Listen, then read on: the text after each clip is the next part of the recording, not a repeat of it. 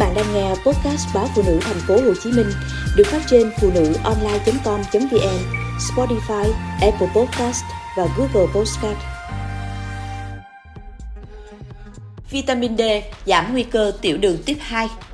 Một đánh giá phân tích tổng hợp được công bố gần đây trên ẩn bản Annals of Internal Medicine Mỹ phát hiện ra rằng những người có dấu hiệu tiền tiểu đường hấp thụ nhiều vitamin D hơn có khả năng giảm tới 15% nguy cơ phát triển thành bệnh tiểu đường loại 2. Đồng thời, tỷ lệ trải qua các vấn đề như sỏi thận, tăng canxi máu và tăng canxi niệu của họ cũng thấp hơn. Các tác giả cho biết trong phân tích kết hợp bao gồm 4.190 người tham gia từ Nhật Bản, Mỹ và Na Uy, không có sự khác biệt về tác dụng phụ giữa nhóm sử dụng vitamin D và nhóm giả dược. Các tác giả lưu ý, khả năng giảm nguy cơ phát triển bệnh bệnh tiểu đường của phương pháp bổ sung vitamin D không lớn bằng các chiến lược phòng ngừa bệnh tiểu đường khác.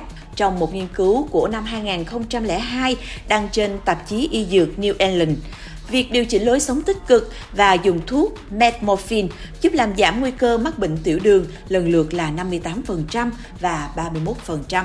Tiến sĩ Ambrish, bác sĩ tại chuỗi bệnh viện Max Healthcare New Delhi, Ấn Độ giải thích những kết quả từ nghiên cứu chứng minh việc điều chỉnh tình trạng thiếu vitamin D với liều lượng vừa phải ở bệnh nhân tiền tiểu đường có thể giúp giảm gánh nặng bệnh tiểu đường.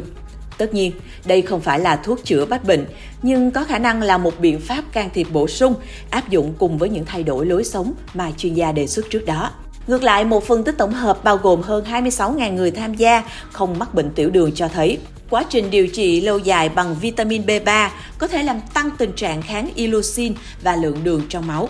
Báo cáo đăng trên tạp chí y học Anh tuyên bố một tác dụng phụ quan trọng có thể xảy ra đối với vitamin B3 là làm tăng mức đường huyết ở những người mắc bệnh tiểu đường. Tác động này cũng có thể xảy ra ở những người không mắc bệnh, làm tăng nguy cơ phát triển bệnh tiểu đường.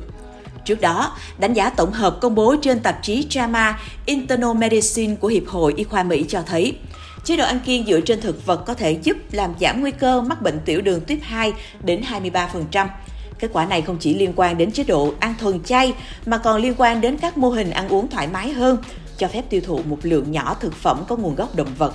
Để đi đến kết luận trên, nhóm tác giả đã kiểm tra tác động của chế độ ăn thực vật đối với nguy cơ mắc bệnh tiểu đường tuyếp 2 bằng cách xem xét kết quả của chín thử nghiệm với hơn 307.000 người tham gia.